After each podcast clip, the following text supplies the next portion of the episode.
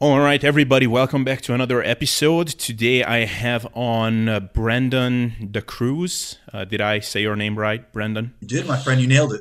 Awesome. So Brandon is a model, a coach, uh, has his hands in a lot of things, and if you check out his Instagram, he has a phenomenal physique, like uh, bordering on uh, what's what's it called? Um, not Shark Tank. what's the name? Gymshark. oh Lord, don't compare me to those guys. Yeah, yeah. No, I mean it's um, you know, and people would think like, okay, so what is this guy gonna talk about? Like, yeah, you gotta work hard and eat your protein, but no, guys, like I've listened to a couple of podcasts that he has appeared on, and he has a lot of great insights about not just nutrition and training and all those things, but uh, diet psychology and um, a lot of the things that not that many people talk about. So I think this will be a very insightful podcast. And uh, yeah, Brandon, thank you for joining me. Absolutely, Abel. I've been looking forward to this, so I appreciate you having me on. Awesome. So, uh, yeah, just a little bit about your background. Um, don't have to go back to like all the very beginnings, but like just how did you get into fitness? Um, how long have you been doing this? And um, yeah, how since when is this an actual career job sort of thing for you? Okay, so I'll start broad base and then I'll go back a little bit. So initially, you know, right now I am an online nutrition coach. I am the national sales director of a New York-based supplement company called InnovaPharm, and I'm also uh, a national level men's physique competitor as well as an internationally published fitness model.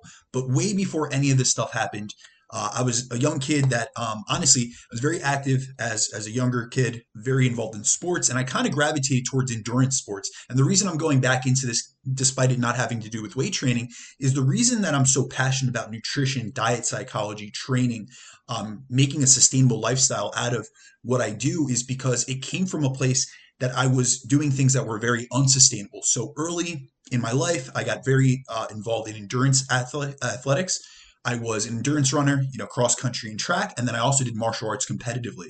So if you think about those two sports, those are very weight restricted sports. So even early, early on in, in my life, I was always looking at a scale. I was you know, eight, nine years old, counting calories. You know, at that point, we didn't have MyFitnessPal. We didn't have Fit Day Planner. Um, I was doing it with a uh, calorie counting book. So I was going, you know, and I was looking at the labels of things and I was writing it down and I was already neurotic at eight or nine years old. Now, that's a great foundation for some people, but honestly, it developed into an eating disorder for myself. And it was something that I battled over the course of four to five years. And it wasn't until I got an injury and ended up in a rehabilitation center for an injury that I started realizing that these came, the injuries that I had sustained came from multiple aspects. It came from overtraining, it came from underfueling, it came from being in what's considered relative energy deficiency. So essentially, I was burning all these calories, but I was under eating because I had a weight restriction. I was always so conscious of that. At that point, it kind of you know turned a, a page in my life. I was a freshman in high school. I was 14 years old. I was massively underweight, and now I'm trying to rehabilitate my body and myself. And it, I turned to nutrition to do so. So I was very fortunate. I was in a, a, rehab clinic that had both a physical therapist and a chiropractor. One was a power lifter and one was a bodybuilder. So not only did they help me from the rehab perspective, but they also encouraged me to weight train and they taught me how to weight train. And they also taught me the fundamentals of nutrition. And at that point, I just wanted to feel better. I wanted to be a normal kid. I wanted to get back into athletics because I was missing it for for almost a year period of time. So I got really into um, into nutrition and into looking at food as a way to fuel my performance, my recovery, my performance, rather than looking at food as something I had to restrict in order to make this weight class. So it completely changed my life. And that's why I always say, you know, the reason I'm able to be a good coach, and I think that could be said about a lot of people in the industry, is that we did this initially to fix ourselves. So now we were able to help other people avoid the mistakes that we ourselves made. And that's really my objective in all aspects of life. So now we we speed up the, you know, 15 years at this point um, I've been doing this for quite a long time, but when I first got into things, I was very, I, I, say I was fortunate and, and unfortunate in different aspects. So fortunate in the fact that, you know, I, I, was around some early mentors that really knew what they were doing. They pushed me in the right direction. But at that point, this, there was no social media. There was no, uh, you know, there's very few outsources or resources for information. But luckily, I, I stumbled upon a few good resources. Guys like Lyle McDonald, guys like Alan Aragon, Layne Norton. This is in the early days of bodybuilding.com in the forums. So I got introduced and uh, you know exposed to the evidence-based you know movement very early on. So I was fortunate that I was kind of already a science-minded guy. I was very intelligent in school, so I kind of gravitated towards wanting to know the reasons behind why things worked. I wanted to know mechanisms of action. I didn't want to just, you know, do something and get a result. I wanted to understand why I was getting the result that I was. So that's really fueled me my entire life. And it's pushed me in an aspect where I've always wanted to educate myself and learn more and then put those things that I'm learning into practice. So really my whole, you know, my whole career, I've been in the supplement industry for going on 13 years. I've been coaching since 2013. So we're already eight years into that. And my whole thing is blending what I've learned in the trenches, you know, I've competed 14 times over the years. I've been on the national, you know, NPC level stage. I've brought, you know, IFBB pros onto the pro stage. I have current guys on my roster right now that have been at the Olympia level. So I've I've been in the trenches, both myself and with my athletes. So I'm blending that anecdotal experience, but I also have studied extensively and done tons of mentorships uh, under you know PhDs and, and clinicians and researchers, where I've learned what the evidence states, and that gives me a foundation to work from, and combine it with my experience and what I see with myself and my clients to try to get the most efficient and effective methods, but in a sustainable manner. Because I've done things like I said, you know, I, a lot of times we're trying to fix ourselves and I've done things the wrong way. I've had the bro, you know, bodybuilding coaches of the early, you know, you know, coaching wasn't that prominent 10 years ago when I first got into competing. So, you know, I did, I made a lot of mistakes and I was given the wrong advices. And so I just try to mitigate that and really help people avoid the mistakes that I made.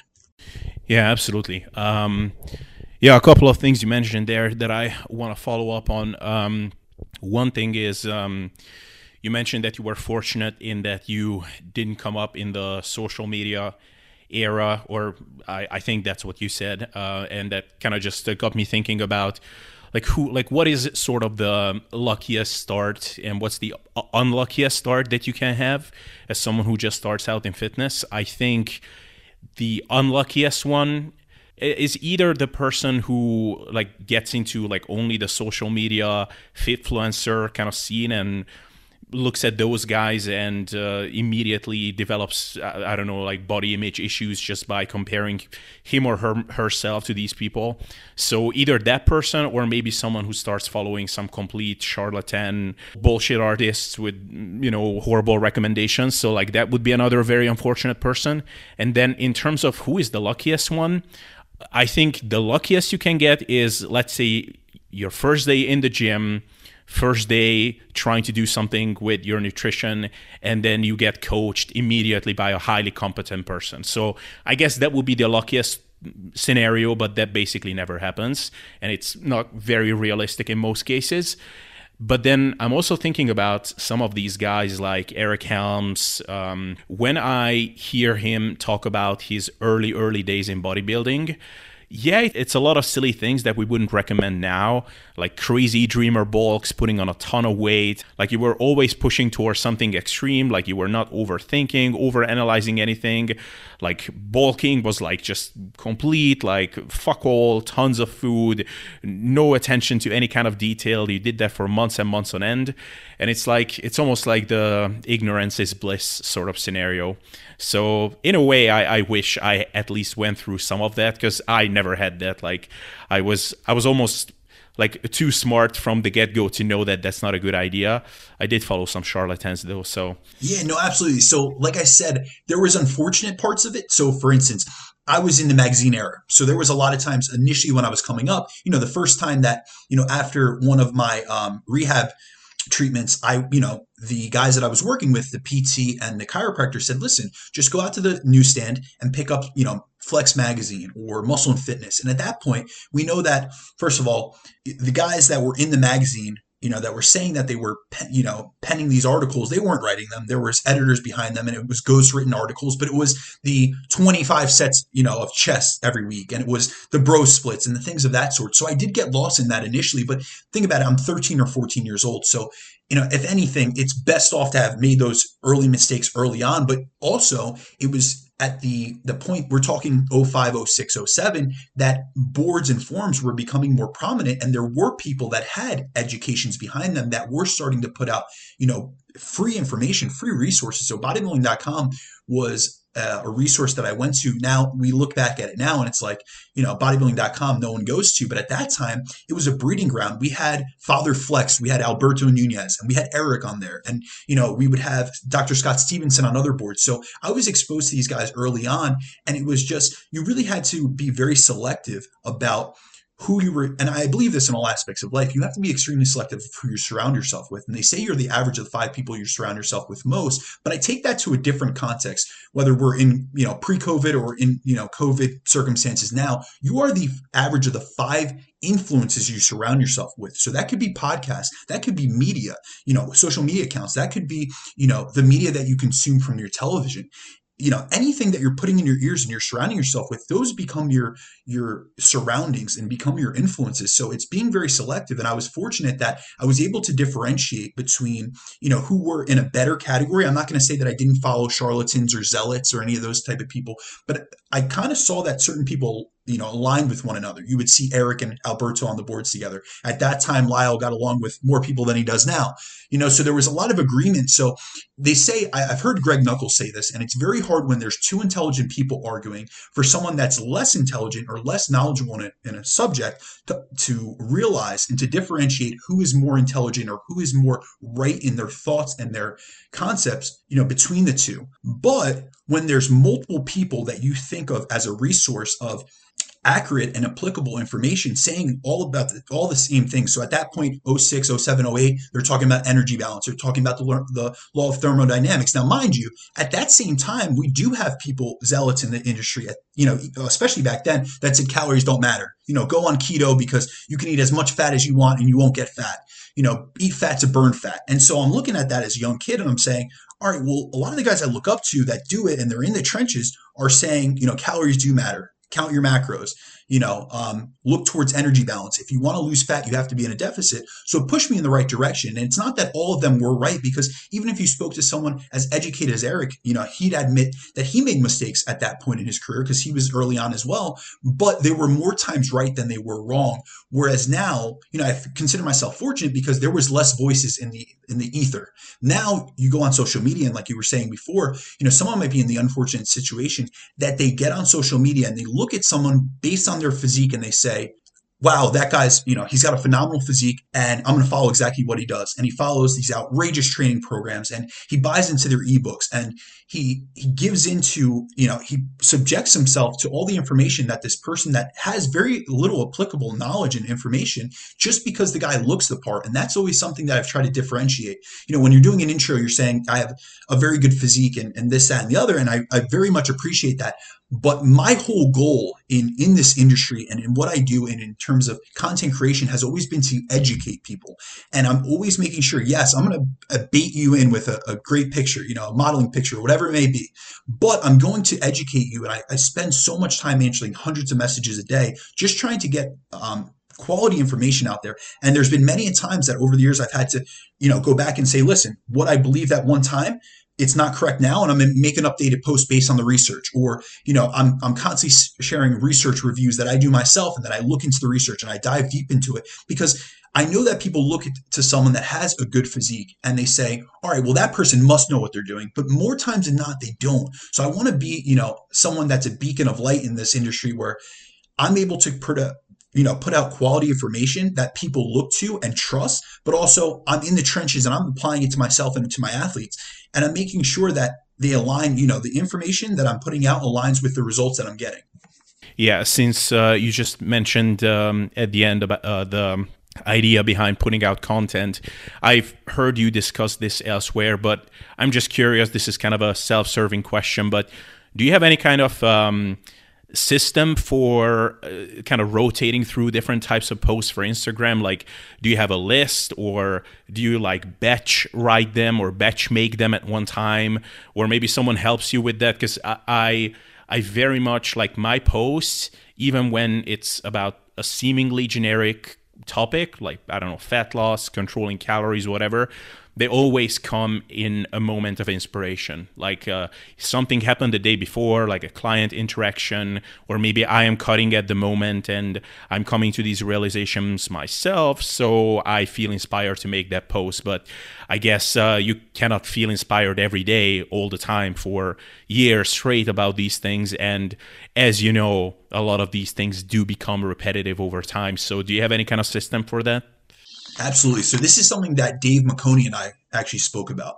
So I have a, I don't want to say a system, but I have a theme that I go through just to keep myself organized and also to make sure that my audience and my following knows that they're always going to receive content from me. So in 2017, one of my, you know, quote unquote New Year's resolutions, not that I really believe in that philosophy, but just for the new year, one of the the um, testaments that I made to myself was I was going to put out an educational post every single day and not miss one. So since 2017, I have not missed one day of posting. And that has not been just to build, you know, not just to cater to the algorithm, but it was just something for myself. I said, listen, if I'm learning stuff, the best way to to learn and reinforce what I'm learning is to teach others. And that's I truly believe that. So every day I would put out an educational post. And initially it was it was themed and I would do them in advance. So the theme essentially went that I would put out a quote post then I would put out a training post and then I would put out a nutrition post. And that would be the three lineup that I would have in the Instagram algorithm. And through time, it's, it's really evolved because as I've done more and more podcasts over the years, as I've done more posts and, and interacted with more people, and also I, I, actually did a sum total the other day of how many clients I've worked with over the last eight years, and I'm almost at a thousand. I'm like a few away. So, you know, for me, I'm very detail oriented in my coaching. So to have coached a thousand people, that's really hands on. It's not, I'm not that coach that has a hundred clients or 50 clients, you know, rotating through on my roster. I'm very detail oriented. So, so work with a thousand people. It's been a thousand people that I've genuinely been hands on with. And so throughout that time, I'm receiving dozens of questions, whether it be through my own clientele in their check ins, through emails, um, whether it be on my own podcast that I, I host, or it be through Instagram. So now my my podcast or my content is really catered towards the questions that I receive on a daily basis. So often when I'm on a podcast, I'll tell people, listen, if you have a question, just you know, feel free to DM me. But if I see that multiple people are DMing me the same type of question and it's kind of in depth, I'll do a series on them and I'll let them know, listen, I'm going to go in depth. I wouldn't be able to, you know, give you the type of answer that I would want to just due to lack of time. But also, this is a great question. So I want to, you know, approach this and have more people than just yourself, you know, get the value from the answer that I'm going to provide. So there's been many times that I've done series, done like insulin sensitivity series, or for instance, I track blood glucose with all my my clients. And I've had so many people over the years DM me about that. So I've done, you know, six, you know, six post uh, series on just tracking blood glucose and what to look for and what the benefits are and you know the um, you know biofeedback and things of that sort. So really at this point it's it's really um, it's an active process where I'm constantly just responding to what people are asking of me or what I see. And the one thing I do avoid, actually, which is funny, a lot of people go with these trends, is that a lot of times you'll see that if someone that's prominent in the evidence based community posts on something, say Layne posts on something or Jackson Peos posts on something, everyone else jumps on it. So if it's diet breaks, for instance, you know, I do this thing every single day. I have a commitment to myself that I'll at least spend two hours a day in some educational facet. So it could be through podcasts. Uh, most of the time, it's through online seminars that I, I take. Um, so two hours every day, I at least do one hour in the morning, first thing upon waking, where I'll listen to a seminar, I'll do notes. It's very active for me. So I'm making sure that I'm dialed in. My phone's away. There's nothing else going on, just me, my computer, and my notes um, just really getting active education because I really believe that's a key component towards growth. Because if I just stayed at the same knowledge level that I was at years ago, I would have never progressed myself or other people that I work with. So I always want to be giving back, and I really do believe in the value of education. So, for instance, when the diet break um, data just recently broke from Jackson, you know, I was obviously adamant about reading that. I was reading, you know, Menno actually released it before Jackson did. So I was reading his recap on it. I was reading Jackson's actual paper. And then all of a sudden, you know, I had all this data that I was looking at and I was writing a post. So I had things ready in advance, but all of a sudden Layne posted on it and other people within the community. I said, listen, why, this is just going to be a copycat thing. So I actually specifically don't hit on a lot of topics that people that I know have bigger followings or that are going to do it better justice than I could are hitting on because that's a resource that I could point someone else out to. So if I had a client that asked me about diet breaks, I could say, look, I'm going to refer you over to the video that Layne did on this, or I'm going to refer you over to Jackson, or I'm going to refer you over to the video that Eric Helms did on the MASS um, subscription site. Whereas if they're asking me other questions that these individuals haven't covered, I can cover it in depth and really serve them in a different aspect. So that's really how I look at content. I try to differentiate myself from other people because I don't want to just be saying something that everyone else is saying just in a different way. You know, they say professional steal and amateurs, you know, borrow. And, and for me, I understand that whole concept. We're all getting information from very much the same resources and just kind of putting it in our own words. But I feel that if I just redundantly, you know, do the same things that other people within the community do, it's not really giving any differentiated value to the people that are, you know, absorbing my content. Because if they're following me, they're most likely following the people that I'm following. So, for instance, if you hit on a topic and I saw it and I interacted with your post, I probably wouldn't, you know, cover that for even if I had a post already created, I wouldn't cover that for months, you know, later. I would make sure I'm hitting on something else because I know my audience is like-minded individuals, so they're going to see your content. They're going to see Dave McConey's content. And so why hit on the same topics unless it's like an interactive thing where we're both going back and forth on our philosophies or our approaches and it's it's more of um, like in a group type of, of scenario.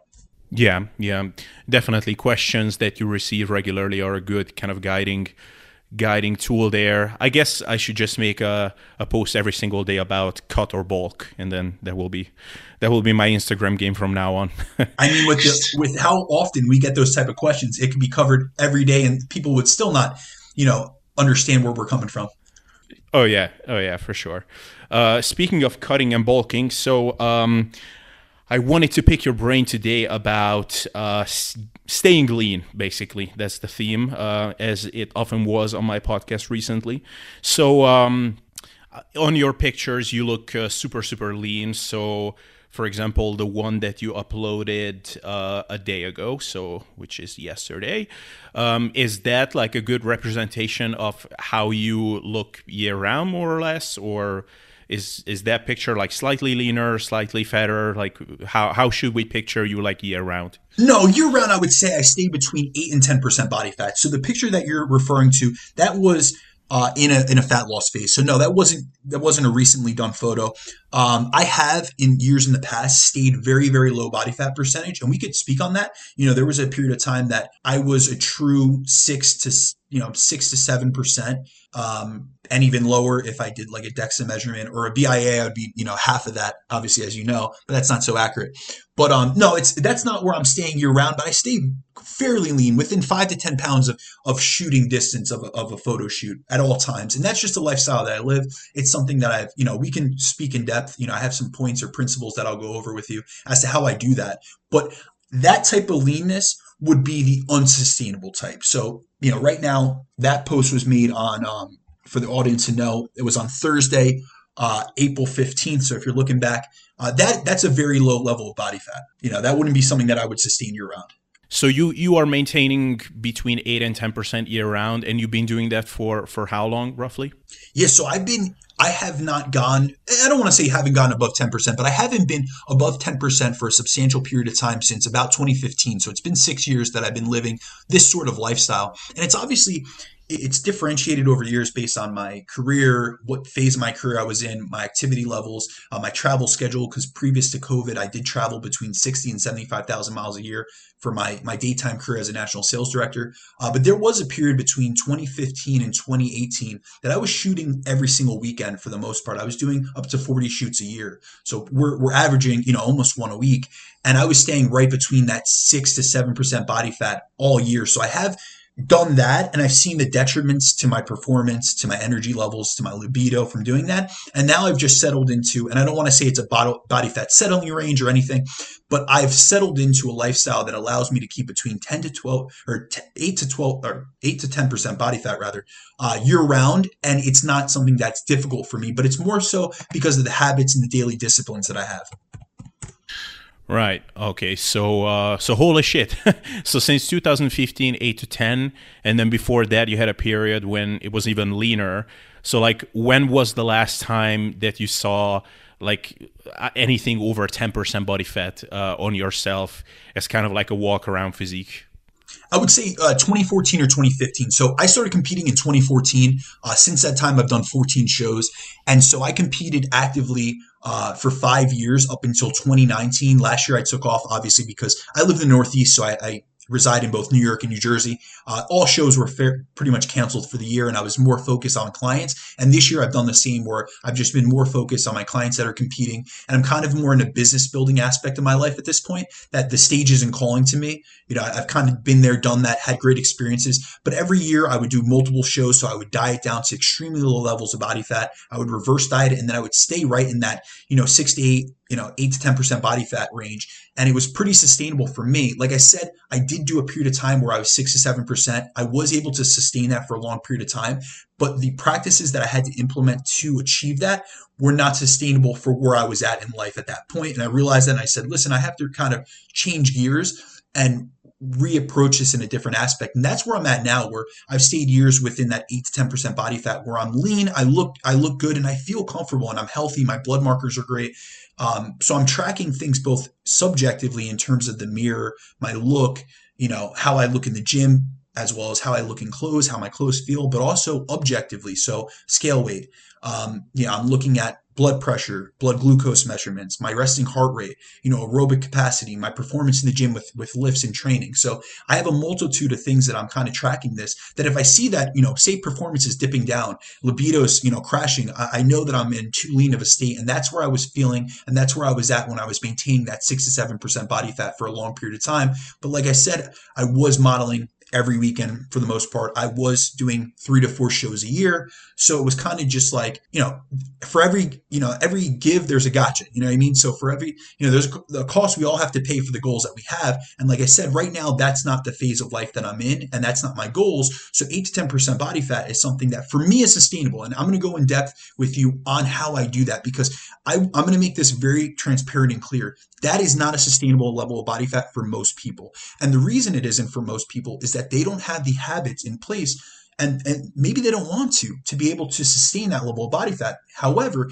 if they were to follow similar principles to me i i've found with multiple clients of mine i mean dozens of clients of mine over the years that they've been able to sustain a much lower percent body fat level than they were previous. And I, I want to make this very clear. Despite having been this lean since 2015, I'm not, you know, a naturally lean individual. So, like I said, I struggled with an eating disorder early on, but that came from being an overweight kid. So the reason I was so restrictive in trying to lose weight was I was not fitting into the weight categories that were within my age bracket at that time, early on in life, both for for especially competitive martial arts because there was very distinct weight caps, but also for running, I was always, you know, my coach would always say like the huskier kid on the team or the chubby kid on the team, and would always tell me, listen, this is slowing down your running performance and capacity. So I kind of went to these different, you know, extremes of of the the metric. And another thing is Dave and I have spoken off off air about you know he he had made a comment that I must have a great metabolism or you know I must just be genetically predisposed to being lean. And that's not the case. A lot of people have this misconception about metabolism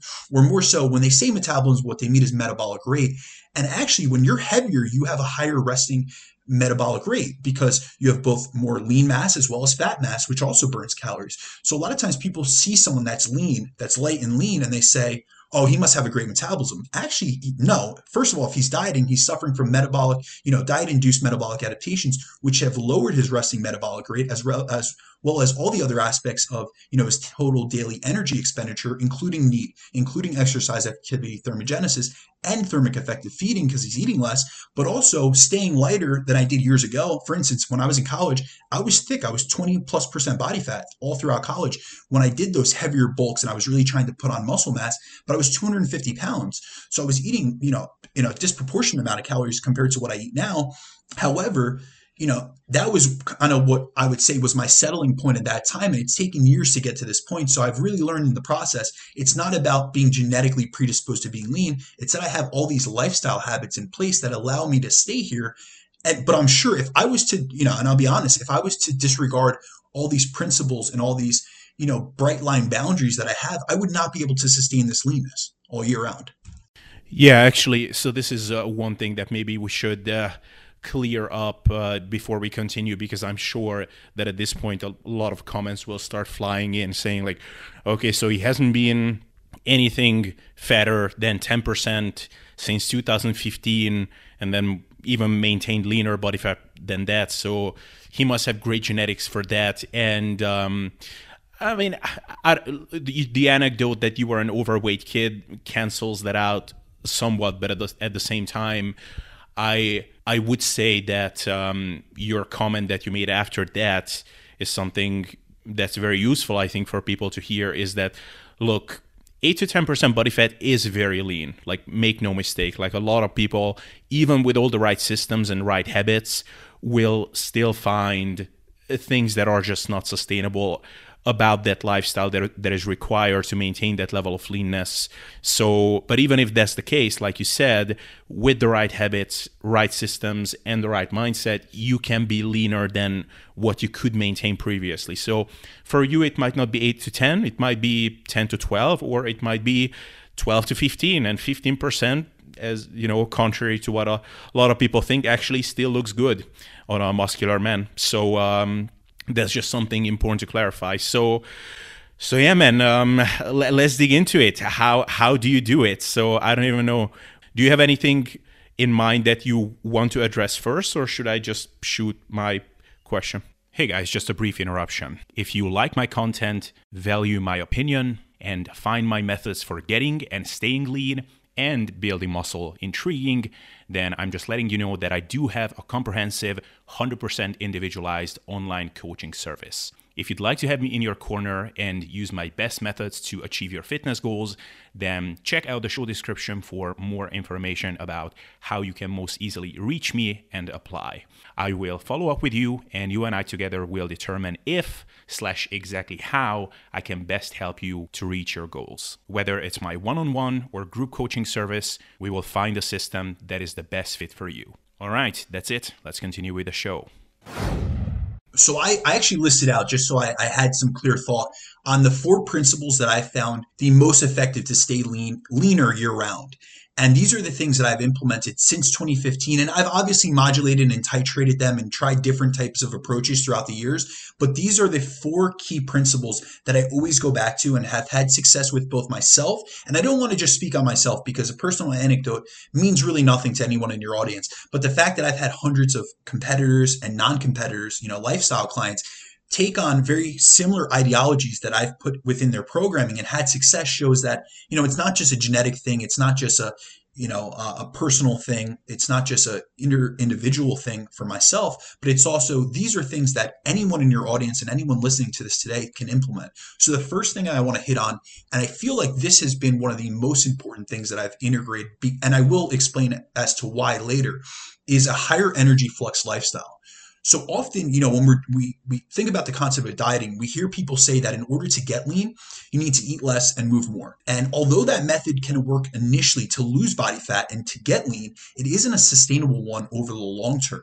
So this is due to the fact that the amount of calories we take in affects the amount of calories we expend out, which a lot of con- individuals don't consider. So for instance, I see like a lot of people on social media or you know on YouTube and they'll treat the concept of calories in and calories out as these two independent variables when in reality calories in and calories out are not two independent variables meaning we can't change one without impacting the other. Both of these variables are innately tied to one another. So as you lower your intake in terms of calories, you lower your output in terms of energy expenditure. So this is where I found maintaining a higher state of energy flux to be really effective as it essentially allows me to eat more. So I'm more fueled and, and I'm in a better state, but it's only due to the fact that I'm moving more. So I just want to, you know, I'm going to break down for your audience. I'm sure you've went over this, but the concept of energy flux, because a lot of times when I say that, you know, there's so many different concepts for this. People will call it NEAT, people will call it G flux, and there's all these different concepts. But energy flux is essentially our energy turnover. So this includes the amount of calories we consume as well as how many calories we expend through activity. So in my case, what I'm doing is I'm making sure that I'm well fueled in terms of my nutrition and I'm also able to do that by sustaining and, and, maintaining a high level of NEAT, which ranges for me on average 15,000 steps a day and then upwards of 20, depending on what, you know, phase of my training I'm in, what season it is, um, my scheduling, and also what goals I have for that phase. So for instance, if I'm in a fat loss focused phase where I'm dialing in for photo shoots or just trying to tighten things up, I might titrate that, that NEAT count up a little bit, that step count up. But if not, if I'm quote unquote maintaining, I'll stay at least at that 15,000 steps per day. Now, with that being said, a lot of people hear that number and they say, you know, that that's a huge amount. And it is. It's it's a lot of activity, but it also allows me to maintain a much higher level of maintenance calories than I would otherwise. And the benefit to that is that I'm able to make sure that I'm sustained and fueled for training. So now I'm having Uh, better training sessions. I'm more active throughout the day. I have better energy levels. Whereas if, you know, the biggest issue that I see with people trying to stay lean year round is that they think they need to be in a caloric deficit at all times.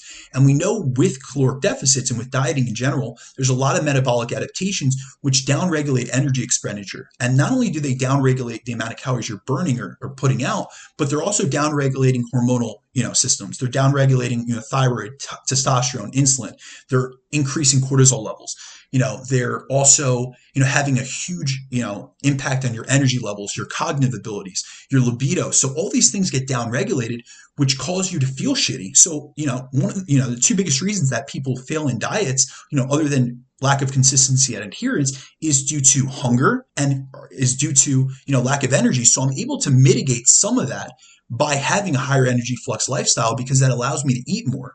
So when people, you know, when I interact with clients about this and they ask me, well, how do you maintain that amount of steps? Or I'm constantly, you know, posting, you know, I, I use an Oura ring and I also use a Fitbit, you know, I'll, I'll post my stats for the week and they'll see I'm averaging between 15 and 20,000 steps. For me, that's done pretty easily. And that's because I've integrated habits into my lifestyle. So I'm not doing excessive amounts of cardio, but I do do fasted cardio every single day. And the reason, you know, there's no difference between fasted and fed cardio.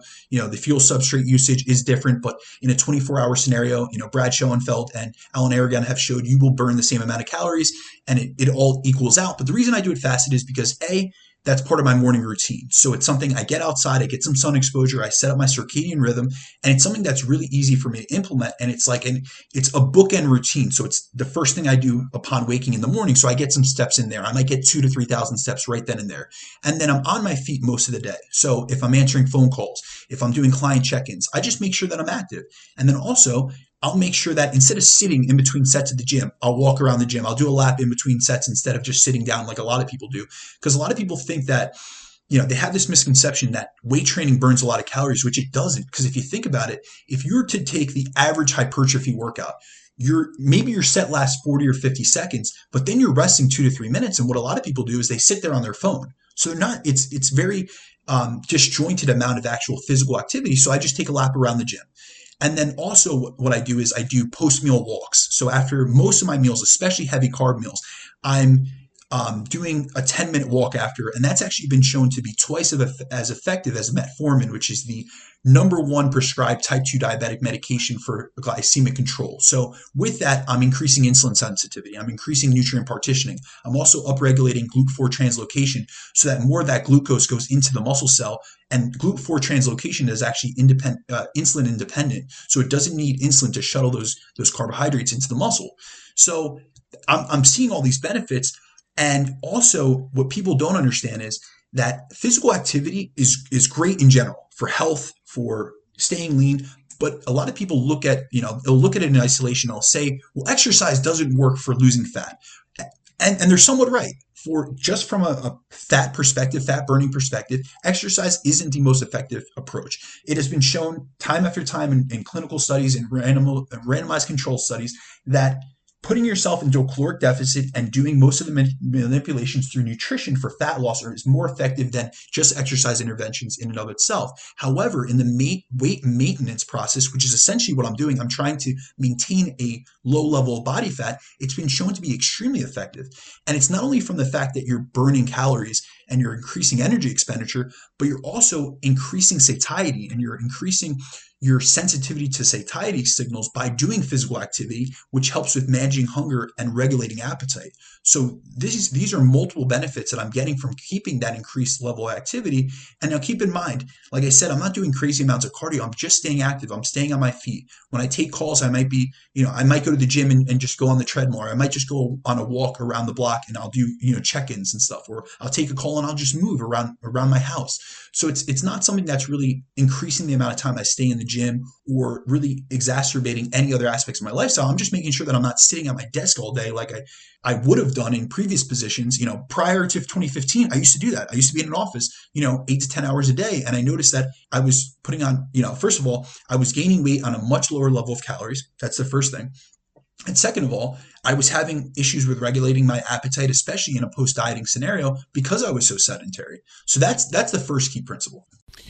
Yeah, yeah, uh, th- that's a good one, and and also uh, there's uh, research showing that um, at least a moderate level of physical activity is actually helpful in uh, controlling your appetite as well. So more sedentary people and very very highly active people are both hungrier than reasonably active people basically so there's kind of this um, j-shaped curve of uh, how physical activity and appetite regulation correlate uh, personally for myself i found um, for the moment 10,000 steps being kind of a nice sweet spot. 15,000, the issue is exactly what you're outlining for myself is that that actually requires me to go for a couple of walks during the day. And it's funny but i just don't love the neighborhood where i'm living at at the moment. And i just don't like walking around here uh, mainly because the neighborhood is full of these completely moronic uh, rabid dogs that are barking at me from everywhere so i just go on that walk and i come back pissed off so uh, i would honestly rather just be on a treadmill so um, but yeah man that's uh, that, that's a great tip so um, have you found that uh, 15000 step mark to be like a, a realistic target for for many of your clients? So it definitely depends. I, I want to be uh, transparent and upfront. It really depends on where they're coming from. So, for instance, I was already attaining a good amount of NEAT or steps. I, have been tracking steps since 2014. Um, so I've already been obtaining a pretty steady level of NEAT even back then. At that point, I was working in an office uh, capacity, and so my my NEAT levels or my step count was lower. I want to say probably seven to eight thousand steps per day. But with all my clients, it's, it's person dependent. So it's not like I'm saying everyone has to be 15,000 steps a day because Brandon does 15,000 steps a day.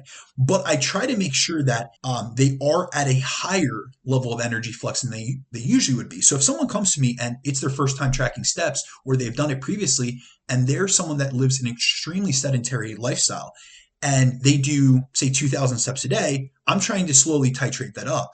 So, you know, it's not that that's the ideal level. I do like getting between um, 8,500 and 10,000 steps a day for all clients. And the reason that is, is because there's actually, it was actually recent research, 2020, uh, a study came out um, by Burton et al. actually, and they looked at how daily step count influences the metabolic response we have to meals. So that was kind of what I was saying about post meal walks and glycemic control. And the study looked at three groups, and um, the first was a low um, step count group, and then there was a limited step count group, and then a normal step count group, which we would consider like a little bit high. And I believe it was 2,500 steps in the low group, 5,000 steps in the moderate group, and then 8,500 steps in the high group.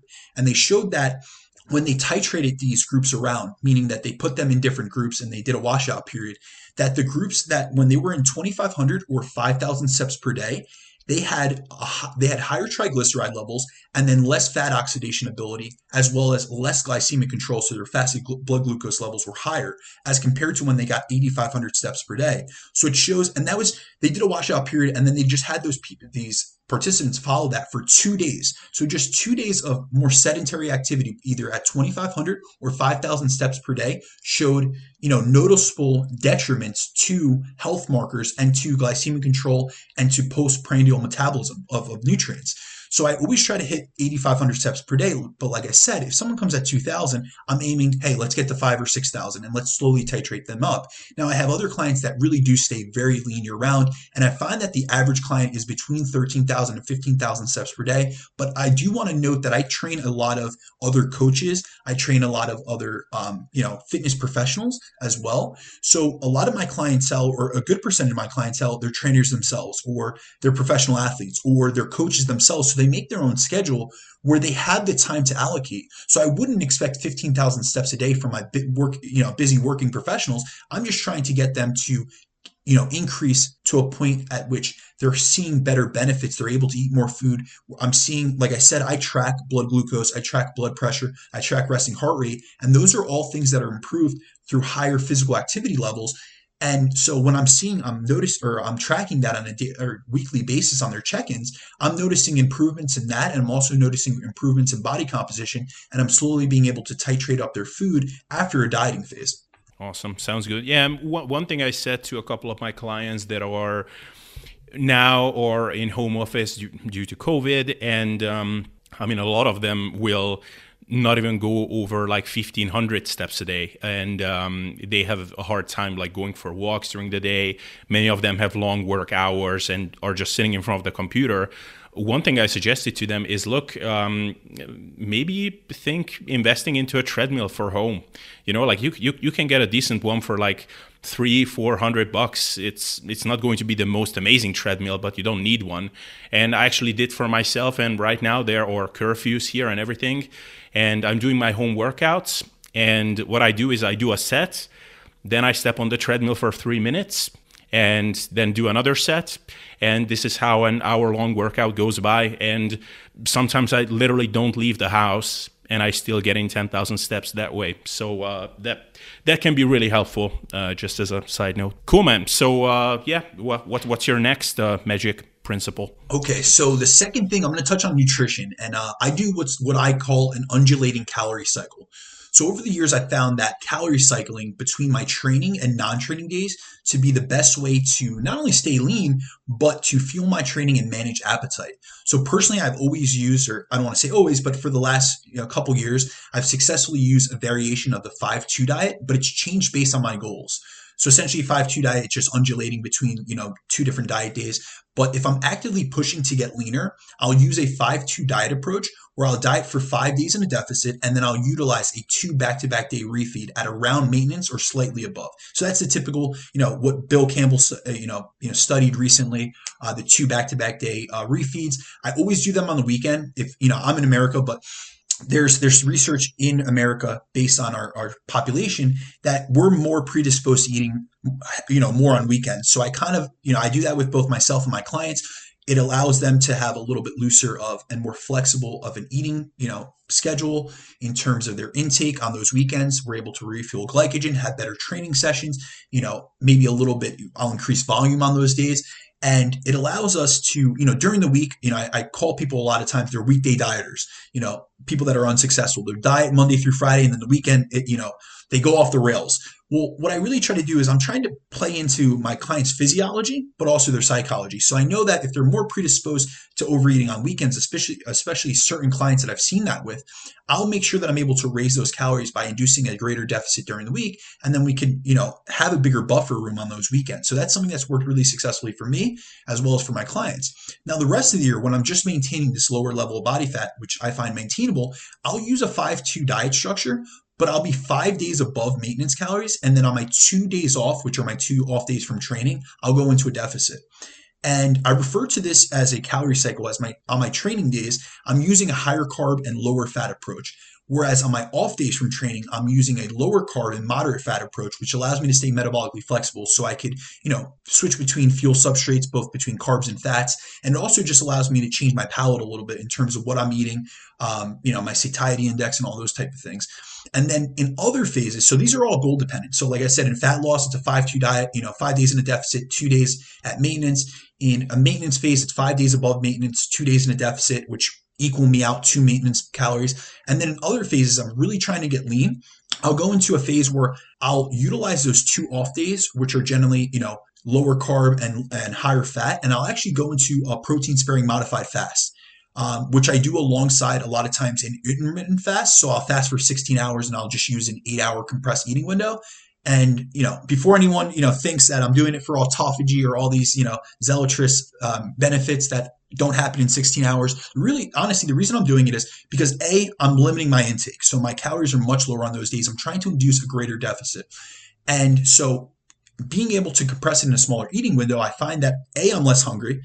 B, I'm able to utilize larger meals, larger protein feedings within that, which increases satiety. And on those days, I'm literally just using, you know, high protein, you know, lean protein sources. I'm using high amounts of fibrous vegetables and I'm using essential fatty acids. And I've also found that utilizing, you know, the fasting period and then those protein sparing modified fast days allows me to kind of reset my digestion, especially if I've been at like a maintenance phase where I'm pushing calories higher on those training days. I'm able to reset things. And also I found that it's really good for my cognition. So if I have really busy work days, generally my two days off from training are during the week when I have my largest amount of meetings or client check-ins. So it allows me to extend that fasting window where I just spend my entire morning. I'm a very early riser, so I'm up at like 4 a.m. I won't I won't eat my first meal till noon and I'll eat between a window of, you know, 12 to 8.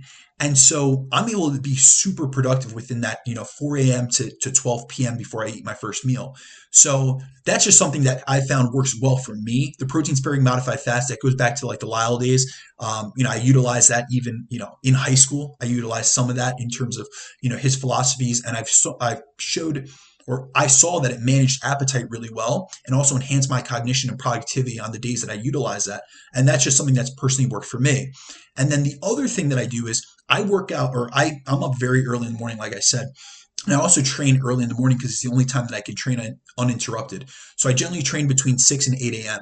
And so I tend to eat the majority of my calories and especially my most nutrient dense meals early in the day on the days that I train. So we've also seen through research that you're most insulin sensitive in the morning. According to the research on like chrono nutrition, you should eat more of your food, you know, early in the day if you can do that. And now for me, that works well works well and it fits into my schedule. So I utilize that. And then I also, like I said, I track my fasted and postprandial blood glucose daily. And I've actually found that when I switch to utilizing larger meals early in the day, say like my, my higher carbs would be in my peri workout scenario, so pre, intra, and post, my not only was my fasted glucose better than utilizing you know larger meals towards the nighttime, but also my postprandial glucose was also better. So I'm seeing both from a, a you know, personal perspective in terms of how my gym performance is. I'm seeing better results there, but I'm also showing, you know, seeing in my blood work, my fasted, you know, glucose or my fasted insulin levels, my hemoglobin A1C, I'm seeing improvements by utilizing that approach. So something that's something that's worked really well for me.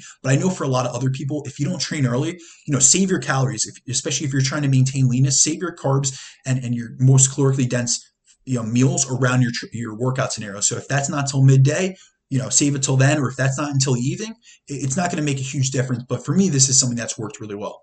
That's uh, that's super interesting. So I have um, I have a couple of follow ups. One is that's actually really funny. You mentioned how you cycle calories because that's something that I started doing since the f- the end of my last cut. So now it finished like roughly a month ago. Is I do one or two protein sparing modified fasts a week, and it's kind of like the reverse refeed in a way. So instead of spiking your calories one or two times a week, you're spiking or you're basically eating high calories most of the time and are only going lower one or two days a week. And um, so far, it seems to be working pretty well.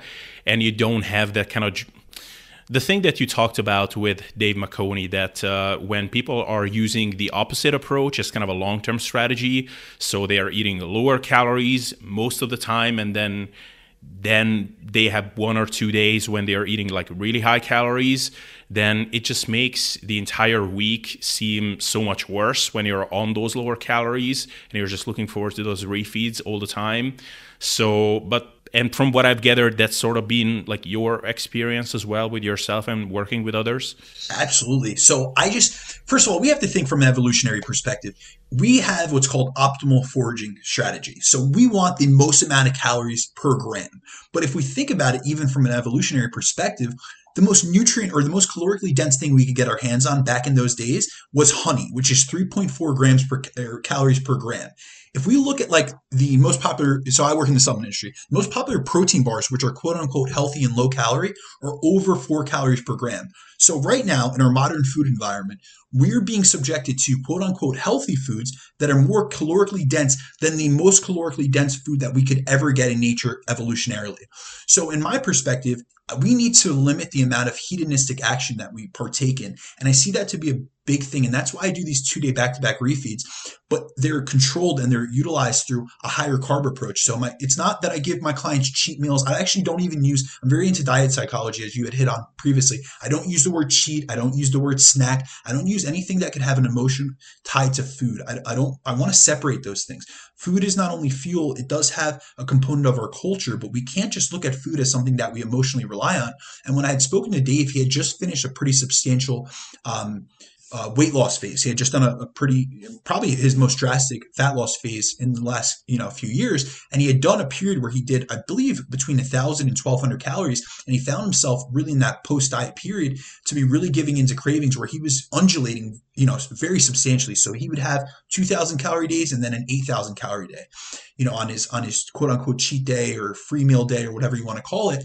And I just see that to be first of all, that's, you know, Dave knows what he's doing. So he's very locked in and he's able to do that. But if we were to promote that or I was to give that to the average client, they would engage in such hedonistic activity. And that's something I've done. So I'll tell you from my own personal perspective.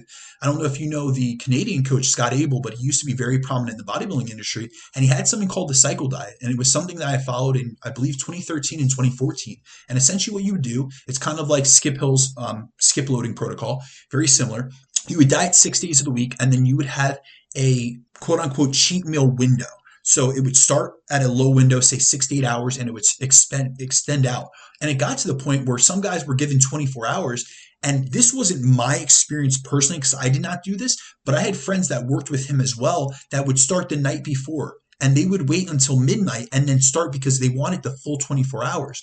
So now the only reason they were in a deficit during the week was so that they could quote unquote earn those extra calories. But here's the thing: this these are the detriments that I saw to that. They went too extreme, and I, I did it myself, so I'll, I'll, speak from personal experience. We went too extreme in the deficit six days per week, so our training performance was low, our energy was low in the gym and outside the gym, our cognition was impacted, and then also, you know, our productivity, both in terms of our training capacity and also just our mental state, was so focused on on that one off day that we, you know, we only felt good on one day per week, but then you overate to the point that you didn't feel good. So that's something that I always try to avoid. And even when I set up my refeeds with my clients, I do allow for increased flexibility and they are eating at maintenance or uh, slightly above maintenance, but we have to think of it from a dieting perspective. What is maintenance in a deficit is not what was maintenance previous to that because it continues to change as metabolic adaptation lowers your resting metabolic rate and all the other components of energy expenditure. So say that you started a diet on 3000 calories and now you're dieting at 2000, you're deep into a diet. Your maintenance might be 2700 or 2600. It's yes, it's a 600 calorie bump on those two, you know, back-to-back day refeed days, but that's coming predominantly just from carbohydrates. I'm trying to restore muscle glycogen because you're flat. I'm trying to get a, a bump in training performance. Uh, obviously, I'm trying to get you to feel better physiologically as well as most mostly psychologically. But really, what can you do with 600 calories? That's 150 grams of carbs. So it's not allocating for burgers and fries and cookies and cakes and all these hyperpalatable foods, which just drive that dopamine response. And that's what I'm always trying to get through, especially with my clientele. Listen, if you want to sustainably live a lean lifestyle, you need to be able to put things in place where it's not that you never have those things, but you have to realize what type of individual you are. I'll tell you personally, I am an abstainer. I did not do well when I had those things in my diet. I wasn't able to just eat one cookie. I would eat the whole goddamn thing. So I know personally that I need to abstain. So an abstainer is someone that if you know something's a trigger food, you just avoid it. Now, if you're, you know, I have clients that are moderators. I have an IFBB pro that works with me. He's been on the Olympia level. He is a moderator like I've never seen. The kid could have one slice of cake or you know he could try a nibble of something and he'll literally tell me sometimes listen you know you gave me a free meal and i had a burger and fries and that's what i wanted. But then my girlfriend you know she had a dessert and i wanted to try it and it looked great and i had one bite or, or I, got a dessert and i had one bite and i just really didn't enjoy it so I, I, threw it out. You know he'll pay the money on the thing but he won't eat it whereas the average person and the per, you know the average people that i work with just for the hell of it, they would just keep eating it. And if they didn't enjoy that slice of cake, they would order another one to make up for it. You know what I mean? So it's I'm, I'm really trying to reset people's psychology because I've been there and I've made those mistakes. And then I I've seen that the whole deficit that I worked all Monday through Saturday for was erased on one day of overindulging. Yeah, this whole the the dieting psychology component is is just so fascinating. Um, it's funny you mentioned those um, like 8,000 calorie days uh, that Dave was having uh, occasionally.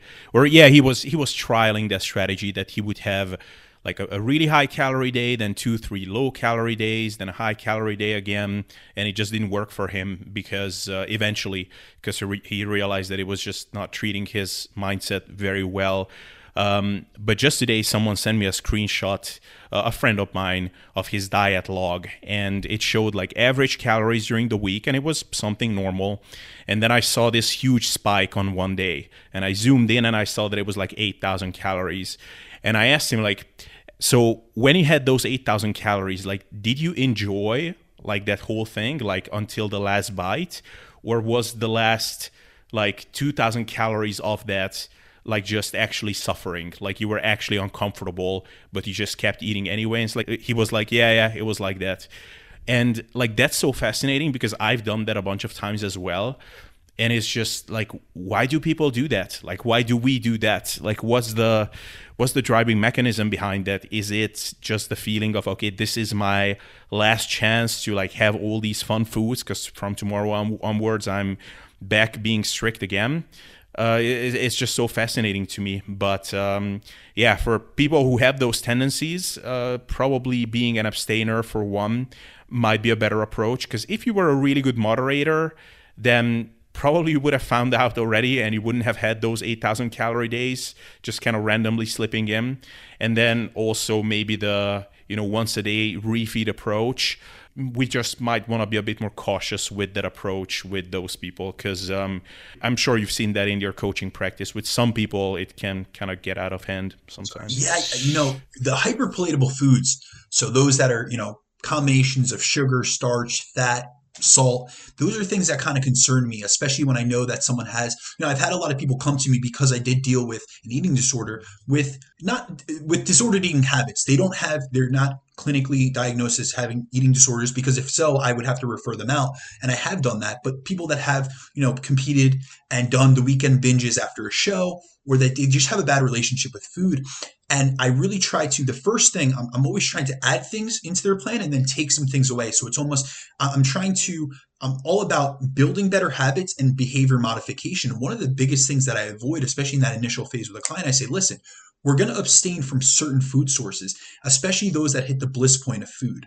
So, you know, the bliss point of food is essentially like the optimal ratio of sugar, fat, salt that stimulate the reward center in the brain. And what a lot of people don't realize is that there are so many food companies out there, lucrative food companies, that employ these brilliant food scientists to engineer and create foods that elicit that perfect bliss point, which activates our, you know, that reward pathway within our brain. And it spikes dopamine production, resulting in us craving more and more of these like highly palatable processed like frankenfoods. And these hyperpalatable food sources are so easy to overconsume. They taste great, but they're also designed to dysregulate our appetite, increase cravings, and boost our drive and motivation to consume these foods. Because that's what dopamine is. A lot of people think of dopamine as like this pleasure signal, but it's more of a drive and motivating. It's driving you towards things. So, you know, these companies like hook us in to consuming these products you know, by designing things that have like the perfect combination of taste and texture and crunch and aroma, and it just drives us in. And so I find that a lot of people do have a really hard time moderating those things. And so that's where I'm looking towards adding in more whole foods. And even when I do a refeed, I'm making sure it's mostly through whole foods. I'm using the protein leveraging theory, you know, making sure they have an optimal amount of protein because the body is going to continue to drive you to eat until you get enough protein. So if you're eating Doritos, you know you're not going to stop until you get to the the amount that you know you get enough protein or you know there's all these mechanisms in the brain that are reinforcing these habits which you really need to avoid. And so i take a much different approach from a diet psychology perspective but also from like a like even how i i kind of compose my my nutrition and, and my diet regimens where i'm trying to manage like one of the number one things that i do for myself and my clients is manage appetite. And actually, that leads me into my third point for how I stay leaner is high protein intake. So I always keep my, my protein high, and I do it for a number of reasons. First of all, we know protein is the macronutrient which provides the highest satiety effect in isolation. So it helps to suppress, you know, both my appetite and manage my hunger. And then it also has the highest thermic effect of feeding at around 20 to 30%, which impacts the energy outside of the equation. So one thing I always try to do, I'm, I'm trying, I do what's called, I'm pulling the nutritional lever, levers with my clients, or the levers that are most easily accessible. So a couple of those levers are, I'm trying to get daily movement in.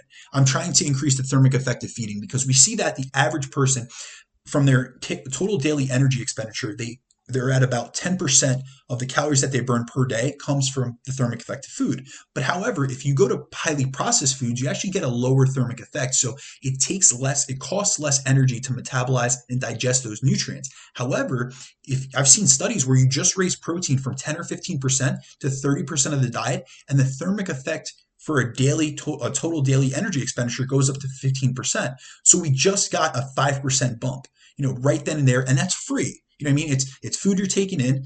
You know, if say you were eating 3000 calories just, you know, changing the macronutrient composition is something that we can easily leverage just to get more calories out of the system.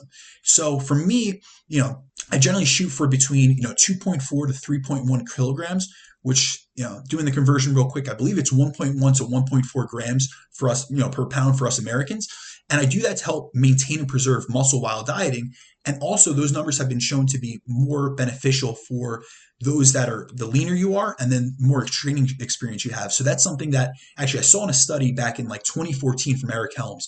He did a study on um, on physique athletes and showed that having a protein a higher protein intake was actually more beneficial especially in terms of a deficit but also the more experience you were with training and then also when you were in a leaner state. So that's something staying at the, the body fat percentage that I'm at. I'm always shooting between 1.1 and 1.4 grams per pound. And I do that with most of my clients because I want to leverage that thermic effect. I want to leverage that, that um, hunger modulation. I want to make sure that they're satiated and they're full. And there's so many other benefits that come along with protein. So if I have someone and they, they have a certain amount of calories per day, I'm trying to make sure that they're getting a sufficient amount of protein and I'm building the diet around, you know, high, you know, amounts of quality lean protein sources, vegetables, you know, fruits and things that are fibrous and that have a higher thermic effect so that they're satiated and then filling the rest with, you know, the rest of their calories with the energy substrates, whether that come from carbs or fats. Yeah, the the protein is an interesting one. Um, because on the one hand, uh, when the satiety or satiating effect of protein comes up, I, I sometimes push back and I say like, well, protein in isolation as a macronutrient might be more satiating, but at the same time, we're eating foods, um, not just macronutrients. So if you look at a chicken breast for 100 calories and you look at 100 calories worth of cucumbers, like for the the cucumber is going to be you know so much more or yeah so much more voluminous uh, you get to eat so much more food so i would be inclined to say that just period, vegetables are the most satiating foods on the planet that we have pretty much. Um, but it's interesting because I, so I found that, for example, I have a sweet spot with protein. So there is like the, um, like the minimum recommendation for physique athletes or athletes or just people into lifting in general, which is, you know, approximately two grams per kilo, you know, 1.8 grams uh, per kilo or 0.8 grams per pound. Um, I found that if I eat just that amount, then it's almost like I'm craving more protein. And if I go a little bit higher than that, then um, then then it's just fine. So for me, that would be a little bit over two grams per kilo. Um, and I, and I think a lot of people have that sweet spot. So, um, but yeah, I mean, definitely keep protein nice and high. And then, other than that, I would just say make sure that you have plenty of uh, fibrous, uh, voluminous, uh, filling stuff in your diet as well. Yeah, absolutely. Abel, I agree 100%. That's why I specifically said protein in isolation has been shown to have the highest satiety effect. But yeah. you're 100% right. When we talk about vegetables, we're talking about volumetrics.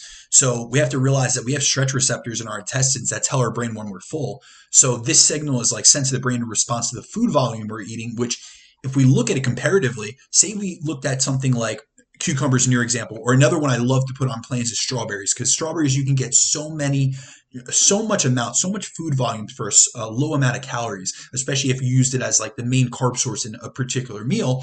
And so I, I, find that to be that's why I always base most of my dieting meals for both myself as well as for my clients. It's there's these key components. It's a high amount of protein. You know, we're making sure that we're hitting that leucine threshold. We're stimulating muscle protein synthesis. We're lowering muscle protein breakdown. But then we're building out the rest of the diet where I'm making sure they have the proper micronutrients through a serving of vegetables, a serving of uh, fruit. At least for me personally, I go to six to nine servings of vegetables per day and four to six servings of fruits. And that's just how I base my diet. And then I'll fill in the rest of the calories that I have allotted to me during whatever phase I'm in with actual direct carb sources like your rice, like your cream of rice, um, sweet potato, things of that sort. But I'm always making sure I have my key principles. Those are kind of like my fundamentals to building a diet just to make sure that from a satiety aspect, from a macronutrient perspective, and then also from a micronutrient perspective, everything is is I've checked all the boxes, but also from a volumetrics perspective, just meaning that foods with higher volume, they they increase, you know, obviously um, they expand our intestines and our stomach, and they also hit on those stretch receptors, which indicate to the brain, hey, listen, we're done eating. We're, you know, we're, we're satiated, which is that's independent of calories. So it's, it's really important to that's another nutritional lever that I pull. You know, fibers, carbs, fibers, vegetables, you know, things that have higher volume, lettuce, salads. You know, I always make sure I have a big salad every single day, especially in a meal that has less calories, or especially on those days that I'm utilizing a protein sparing modified fast. I'll do, you know, two larger salads throughout that day so that, yes, I'm eating lower calories, but I'm not miserable in the process. And that's what I really try to get home to people. The reason I utilize these principles and I utilize a higher energy flux and I utilize higher protein intake and I undulate my calories is because I want to make this as sustainable as possible. If I was to do it, you know, I've tried if it fits your macros and I've tried flexible dieting and I've tried fitting in these quote unquote fun foods. And first of all, they've just driven me to eat more and, you know, veer off the diet. Or if I had been able to, to sustain the calorie allotment that I have for myself or maintain a deficit, I've been miserable in the process because you know, that's when dieting has sucked because I'm hungry, because I have low energy, because I'm craving more foods. Like, like I said, the two biggest reasons that people fall off or fail in a diet besides consistency and lack of adherence are due to energy issues and due to lack, you know, or increase hunger. So if I can mitigate that for both myself and my clients, I've always seen that to yield better results and better ability to stay consistent and stick to the program. Awesome. Uh, actually, may I just be- track back to one of your earlier uh, principles that you shared? Because there was one question I wanted to ask and then just completely forgot. Um, would you mind just giving like a, a really quick rundown of like a an example of like a typical day of eating in your life, like on a typical day, like uh, like what time do you wake up? Then what time is meal one meal two meal three? Just because i'm curious because you mentioned that you eat more in the beginning of the day and then how roughly those meals look like like what types of foods and stuff like that. Absolutely. So uh, generally i'm up now i live a, a, much different lifestyle than most so keep that in mind. I'm up generally between 3.30 and 4 a.m every morning. Um, i have a block in my early morning. I do time blocking which is a cal newport type of thing um, if you're familiar with him and so uh, I do two hours of, of what I consider deep personal work. So this is a little bit different than, than Cal Newport's philosophy of deep work, but deep personal work is for the first two hours of my day, I devote just towards my own self development. So the first hour of my day, I don't answer any text messages, no emails, nothing. I do nothing responsive or reactive, meaning I don't look at any notifications or anything. And that's why I get up so early. So essentially what I do is the night before I do a brain dump. So I'm listing all the things I have to do for the morning or for the day ahead. And I also pick out whether it be a podcast, a seminar, you know, I'm engaged in a lot of mentorship. So I'll have like online webinars and I'll set it on my phone or on my laptop the night before. So when I wake up, my morning routine, I, I take my biometrics or, you know, my biofeedback markers. That's my resting heart rate, my blood glucose, and my resting heart rate um, or my blood pressure immediately upon waking. So I log those into uh, Google Sheets. I track my weight, and then you know I'll down you know a liter of water with some various supplements, um, you know, lemon juice and, and, glutamine and all these different things. And then I'll get to the computer or I'll, I'll get my phone on and I'll be playing that pod, you know, podcast or the webinar. And just for that first hour, I'm doing that. And then also on a morning walk, like I had mentioned previously. Once I'm done, I've gotten back. I've done at least an hour of, of personal education. So that's my my devotement to myself to educate myself and i want to fill my brain before anything else gets in there with something that's promoting and positively helping me become a more intelligent and more developed human being in, in an area that i want to learn so every week i pick a different subject and a lot of times that's how a lot of my content comes about so yes it comes about through questions that I get, but I'll be jogging. I'm, I'm, very into active listening. So I'm, I'm doing notes and I'm, I'm thinking about things and I'm, I'm logging different, you know, things, the critical thoughts that I get during that period.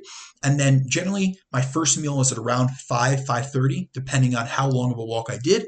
Uh, first meal will be something extremely easily digestible. So keep in mind, I get into the gym around 6 a.m. So I want something that is in and out. So it's going to be uh, a whey protein isolate or a hydrolyzed protein, uh, generally 50 grams of protein from that uh, one of those two sources. I'll use MCT uh, oil or MCT powder is actually my preference with a high C8 content. So just a really high quality um, MCT, which burns like pretty much like glucose. And then I'll u- utilize something like uh, cream of rice. So it's easily digestible. I just, you know, it's something I could throw down in five minutes. I already have it prepared the night before. I make it into like this, uh, I have a little bit of a process with my cream of rice where it's kind of like a dessert that I put in the in the freezer. So it's something I look forward to. It's my first meal of the day.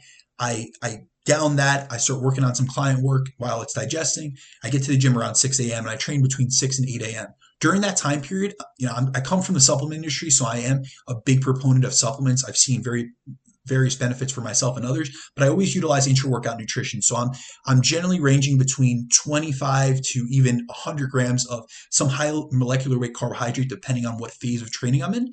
Uh, how glycolytic, meaning how high volume of training I'm utilize I'm uh, doing, or how long my sessions are. If I'm doing a normal hypertrophy session, say 20 sets, you know, and I'm generally training um, multiple body parts in a session. I, I generally train most body parts two to three days per week, so a higher frequency.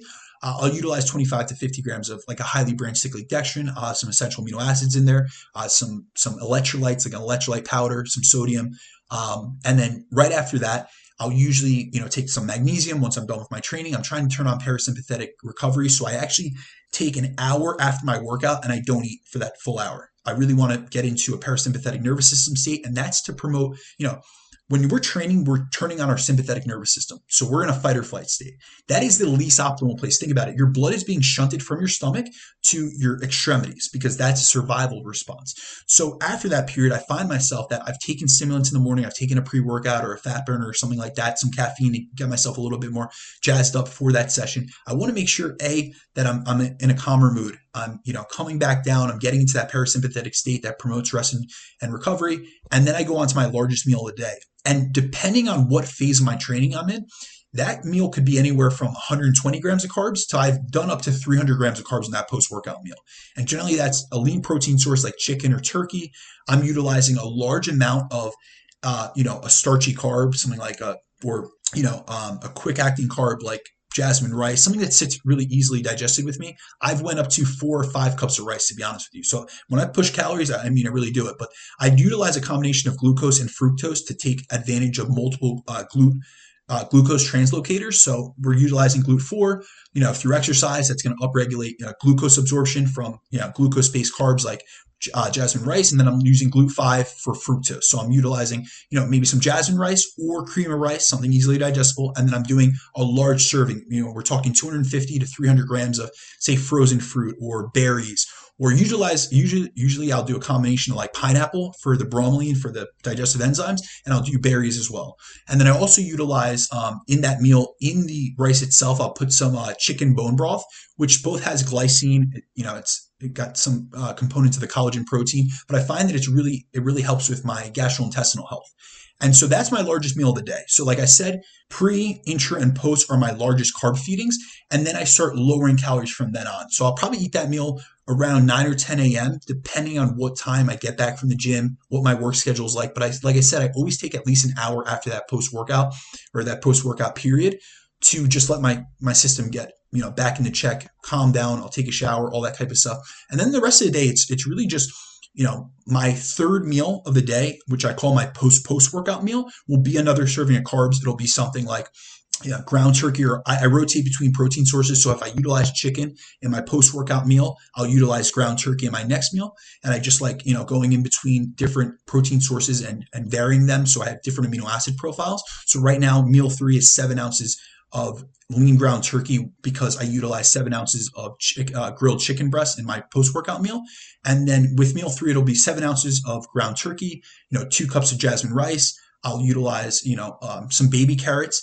Uh, I'll also have a serving of, you know, whether it be, it's, it's going to be some low FODMAP um, uh, some type of low FODMAP veggie. That could be cucumbers, that could be peppers. It's just something that's not going to irritate my gut. That's something I'm very cognizant of, both myself and my clients. I'm always trying to maintain good gastric health or good digestive health, just to make sure everything's absorbing and being utilized properly. And there's no excessive gas or inflammation or any of those type of irritants that come along with higher FODMAP foods. And then from there, I do um, I have a little bit of like a treat at night.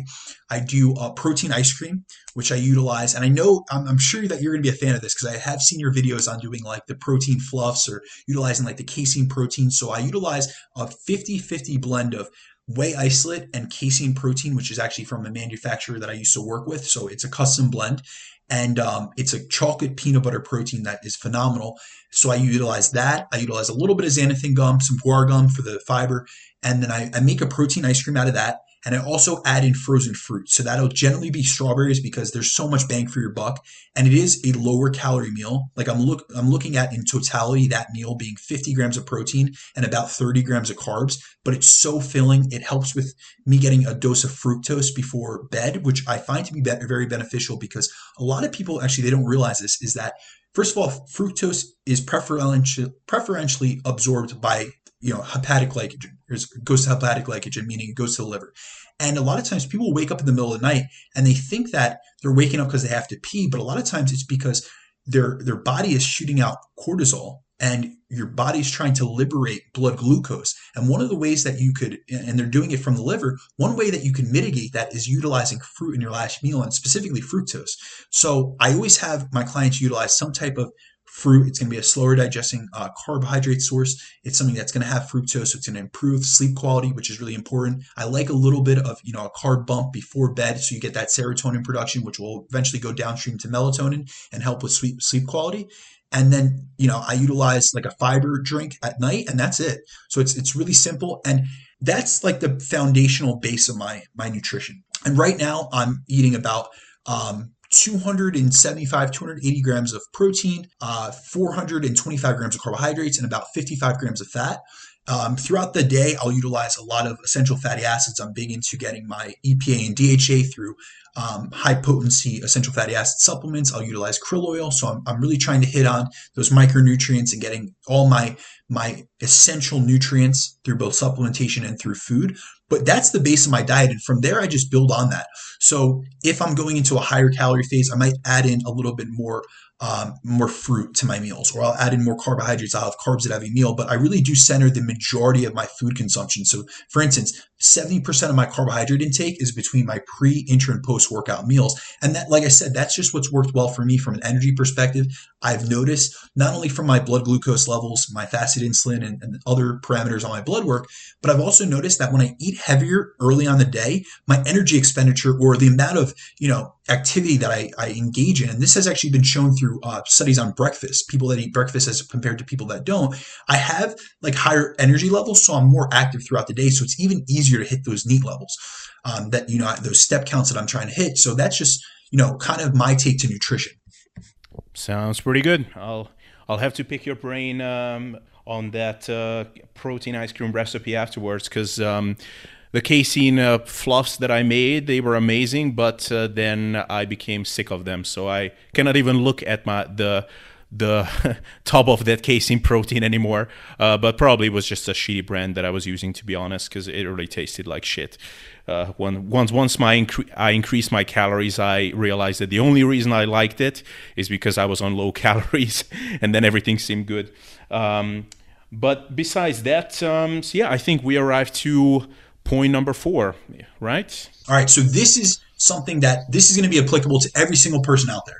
And this is something that it's just, like I say, I don't have protocols. You know, often like clients or, or, potential new clients will ask me, what's your protocol for this? What's your fat loss protocol? Or, you know, we hear a lot of, you know, these, these myths or these misconceptions in the industry where people are putting out a stubborn fat loss protocol or, or you know, a, a shredded in six protocol or this, that, and the other. I'm all about principles which I can mold to the individual themselves.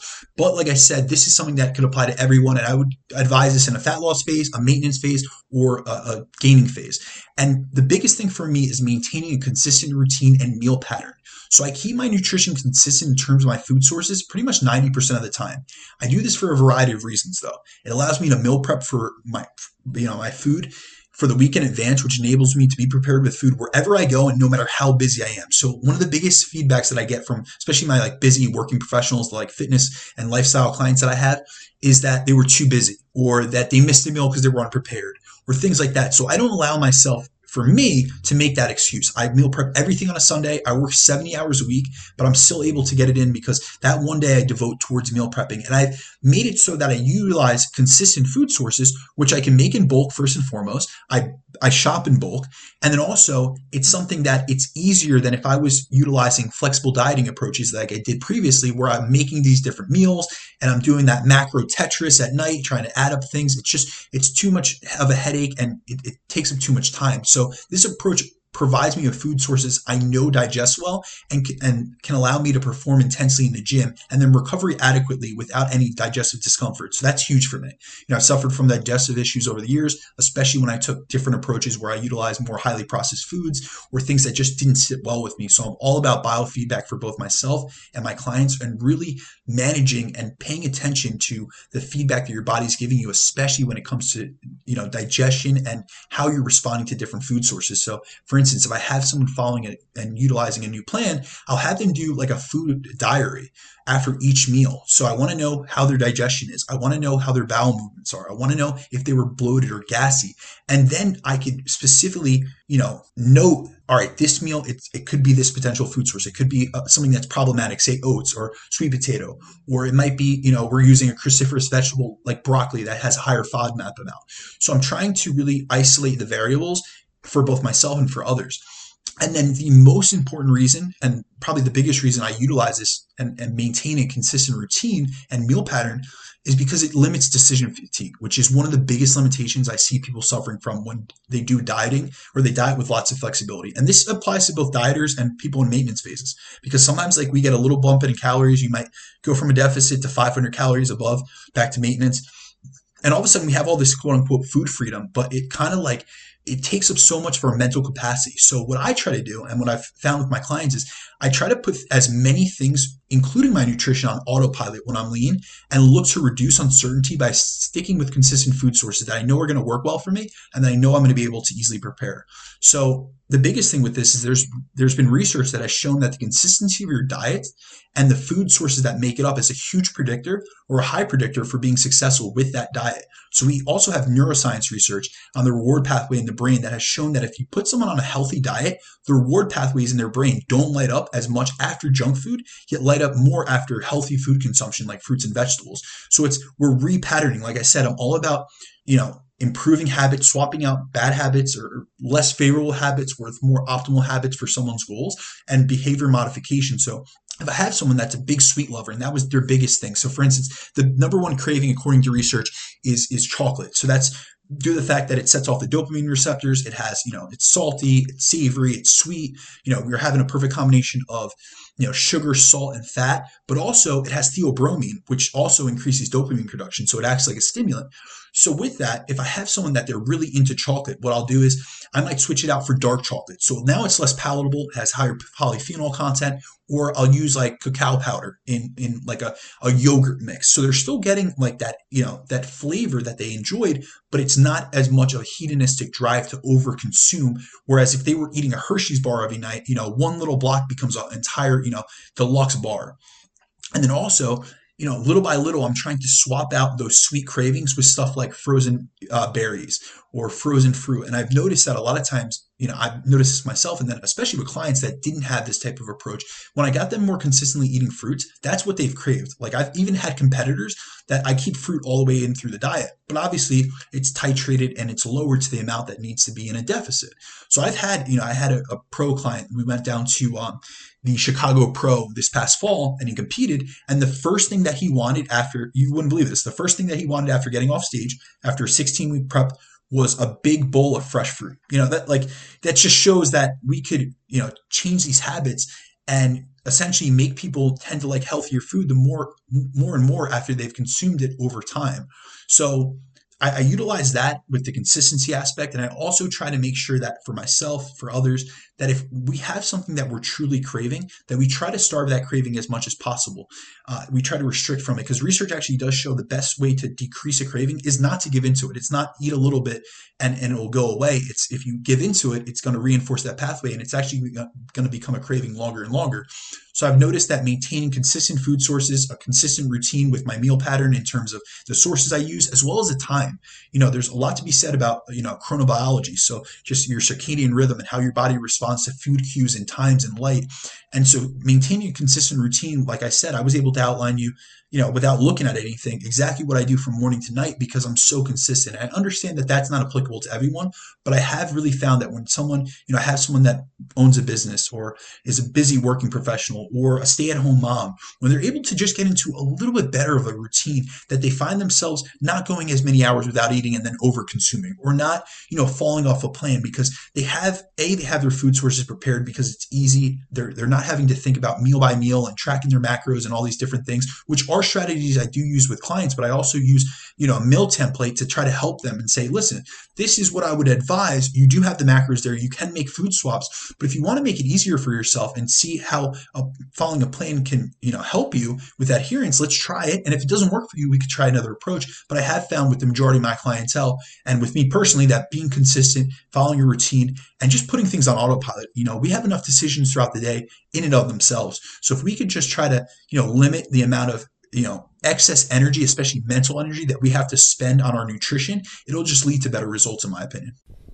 Yeah man. There, there's you said a lot of cool things in there. Uh, for one i agree 100% that there's all this talk about flexible dieting and i'm all for that you should be flexible with your nutrition and especially with your attitude towards nutrition. There are no evil foods, no inherently fattening foods. It's important to be familiar with these concepts, but none of that is antithetical to the idea of meal planning and having a routine and structure. And those things are definitely most people's friend. Um, obviously, you can deviate from it here and there, and sometimes you will have to because life will throw some curveballs at you. But for the most part, if you just know each day what you will eat, um, that's honestly is just going to make things so much easier. And that's that's the first thing I tell all my clients is look, these are your caloric targets and macro targets, but I want you to create like a loose meal plan out of this for yourself. Like I don't want you to go to my fitness pal each day and figure out what you're going to eat on that day. Like ideally, you only really have to track your calories like once a month, you know, like you do it and then you have your routine and then you're just kind of following that on autopilot. And when there's a stall in your progress, then we can make adjustments. So I love that. And um, the other thing you said there is, uh, yeah, often the best way to kill a craving is to starve it. So, um, not only is it not workable for many people to just have a little bit of it and then it will go away, that works for some people, like you and I talked about uh, just a few minutes ago. Like there are abstainers and moderators. Um, but one thing that definitely doesn't work is binging on that one thing for one day and hoping that that will kill the craving forever. I can I can tell you from experience, all that does is it makes the craving even stronger. So. Uh, just one thing to keep in mind. And um, yeah, I guess I could just add like a fifth component to all of that is uh, mindfulness. So by that I just mean distraction-free eating. So I don't know if this is something that you, you use yourself, uh, but I just found that for me, um, honestly, my kind of spontaneous caloric consumption can go up by like a thousand calories if I'm eating in front of a screen or like of any kind like or even listening to podcasts like i just passively eat more or if i'm tracking my numbers down then a given number of calories is not going to satiate me quite as much so i don't know if this is something that you incorporate yourself no, absolutely. So not only eating mindfully, because a lot of times I feel like that's tied to intuitive eating, and obviously, there's we could go on to a huge rant on intuitive eating, how people misuse it in today's. You know, we have intuitive fasting and all these different you know fads and things. But really, what I try to center on, and I do agree with you on, on eating intuitively, but more of what I center on is the concept of modifying your food and eating environment. So what I mean by that is, yes, I'm eating mindfully, but I'm also paying attention to different cues. So what I really try to come across to you know clients and then also with myself is eating slowly because we've seen that slower eating rates leads to a reduction in food intake. You know, so chewing your food, first of all, that's going to help with digestion. That's going to help increase satiety and manage hunger. I want my clients to eat mindfully. I want them to be with their food. You know, like I said previous in the podcast, you are who you surround yourself with, the media, all these different things. You know, in other countries, I know in, in the UK, I have a lot of clients out there, there was a law that they could not have um, advertisements or commercials uh, for like hyperpalatable foods like your Doritos or whatever brands that they have out there earlier than 9 p.m. because it would, you know, there's an obesity epidemic, but especially in children, we're seeing, you know, sky high obesity rates with children. And it's because we have all these food cues. So imagine if you're the average American, you know, average person in general, and you're eating, you know, mindlessly and you're watching television, you're watching YouTube, you know, you're seeing these commercials. Now all of a sudden your food is less, you know, enjoyable. You're eating quicker, which is increasing the amount of calories you take in without even noticing. So you're doing it subconsciously and not getting that satiety, you know, effect. And you know, you're not having as good of an experience with your food itself. So it's almost like it came and gone. And I'm sure that we've all done that. We've eaten when we're driving or we're eating when we're watching something or we're really into the movie itself. Or the biggest example, I, I tell this to my clients all the time is um, when was a time that you've eaten the most popcorn? You know what I mean? It's generally when you're at the movies. You know, you get that huge, like extra large bag, and all of a sudden it's gone. And it's because you ate mindlessly. If you were to sit down and eat that and bring that deluxe, you know, um, bag of popcorn to your house and you ate in front of, you know, on your, you know, in your kitchen with your family and you were engaged in conversation, you were eating slow and you were going, say, 20 bites per per chew or 20 chews per bite, you would never eat that much popcorn. But because you're enthralled in this, you know, in some type of entertainment, you're getting distracted and you're over consuming calories. So that's that's a huge thing. So I try to make sure that people aren't watching Netflix or getting distracted, um, especially when they're you know they're trying to lose fat because we there's been multiple studies that have shown that uh, when you're eating while engaged in other activities, saying like eating, you know, watching TV, you're more likely to not only consume more food, but also have less um, you're less strict in your food choices, so you're more likely to get those ultra processed food or to give into a craving. It's usually, you know, we'll have people say, you know, why did you give into a craving or what happened? And it's, well, I got home from work. It was a long day. I was watching TV with my my wife, and you know, I had a, a tub of ice cream. So I'm always trying to get people to think a little bit more. And I also want them to realize that food isn't just fuel. It's it's a communal aspect. We are, you know, communal beings. So sit at home, sit at your dining room table, undistracted, put your phone away, engage with your family, have a great family dinner, put your fork down in between bites. That's one of the biggest like tactics that I utilize with people dieting. I say for every bite you take, just put your fork down. You know, take a sip of water, increase satiety. Maybe we'll we'll protein load or or veggie load in between or before your meal. So for instance, let's start with a nice large salad before your meal, or start with you know consuming a, a adequate serving of protein prior to going on to your starch or to your fat serving. And so that you can increase that satiety, increase that uh, appetite management, and really get the most out of your food. And we have to also realize that with eating mindfully, that time is a component, you know, in addition to volume. So generally, the hypothalamus doesn't pick up on the fact that you've eaten or that you're full for 20 minutes after having started eating. So the, the average person, I, I saw a study recently that the average person spends 31 minutes a day eating. So say that the average person eats three to four times a day. We're averaging, you know, eight to 10 minutes per meal. So you could see that we haven't even eaten long enough to get that satiety effect, which is why so many people snack and overconsume food. So I'm in complete agreement. I'm very into mindful eating and just really modifying that food environment, both in the context of making sure to remove things that trigger you from your household or from your office or from your, your living space, but also from the context of designing an environment that's conducive to your goals. So make sure that if you're eating, the, the television is off or you know just like they say in the bedroom you should only have you know she only sleep and have sex there? You should also if you're in the you're eating it should just be in your dining room or in one section of your house where you're not distracted by other things that you could do in another time period. Yeah yeah that's very well said. And also like for anybody who has any kind of issue with uh, like binging tendencies or something or that has been an issue uh, i've had lots of issues with that myself. And i can tell you i'd never binged once while sitting at the table alone, focusing on my food and just really taking it in and being present in the moment. like, no, it was always in front of my laptop or phone or whatever, or all of the above.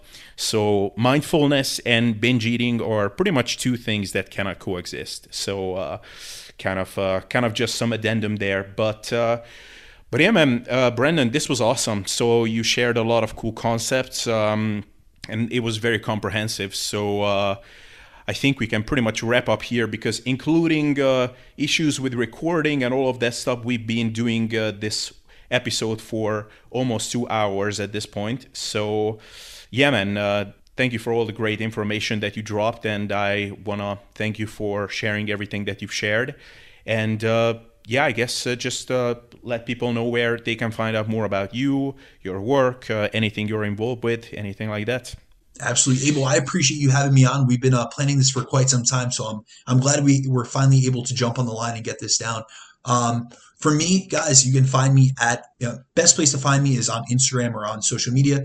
It would be at Brandon DaCruz underscore. And then also, if you guys are looking for anything from just questions to even coaching, uh, you guys can find me at B DaCruz Fitness at gmail.com. Like I mentioned in, in the podcast earlier, if you guys ever have questions and it's something that it's in depth or anything, please reach out. Never hesitate. I'm the type of person I get up to 100 DMs a day, but I always try to get back to everyone. And like I mentioned with my content creation philosophy or approach, if I find that it's a really in-depth question and it's something that I don't have the time right there in the moment, or it's something that's a repeated question, I really my whole thing is my, my goal in life is not only to help clients like personally, but to help educate and motivate people, especially towards a, a fitter and healthier lifestyle. Because when Abel and I first got into this, there weren't guys we could really go to. There were the boards, but we couldn't reach out to our favorite, you know, fitness influencer or to our an evidence-based practitioner or a well-known coach or someone that had experience like him and I do. And so that's something I'm always trying to give back. And I believe in the ripple effect of coaching and just content creation in and of itself that I can pass on the knowledge that I've gained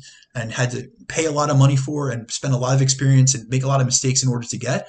So I'm always willing to, you know, cover a topic. If you guys ever have stuff, that's honestly how I make my content at this point. So feel free to reach out to me. But yet again, Abel, thank you so much for your time, my friend. It's been a pleasure and I hope to do this again.